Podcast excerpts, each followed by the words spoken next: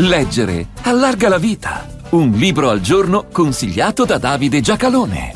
Almeno per una parte, questa è anche la storia dell'autore del romanzo.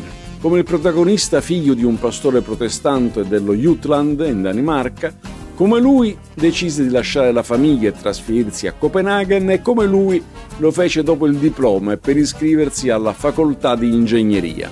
Poi la storia prende un'altra piega benché resti il sospetto che nel protagonista si trovino altri tratti del suo creatore.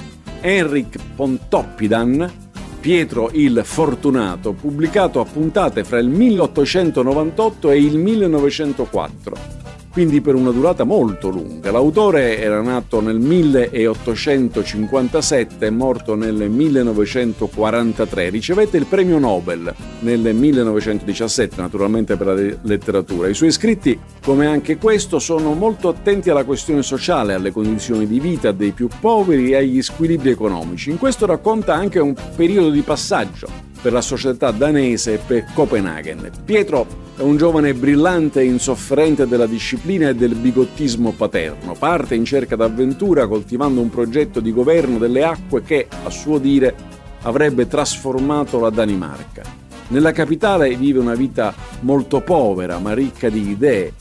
Esponendola giunge in contatto con le famiglie più ricche, trova appoggi per realizzare le sue idee e anche a un passo dallo sposarsi nel modo migliore e impostare una vita di agiatezze e successi.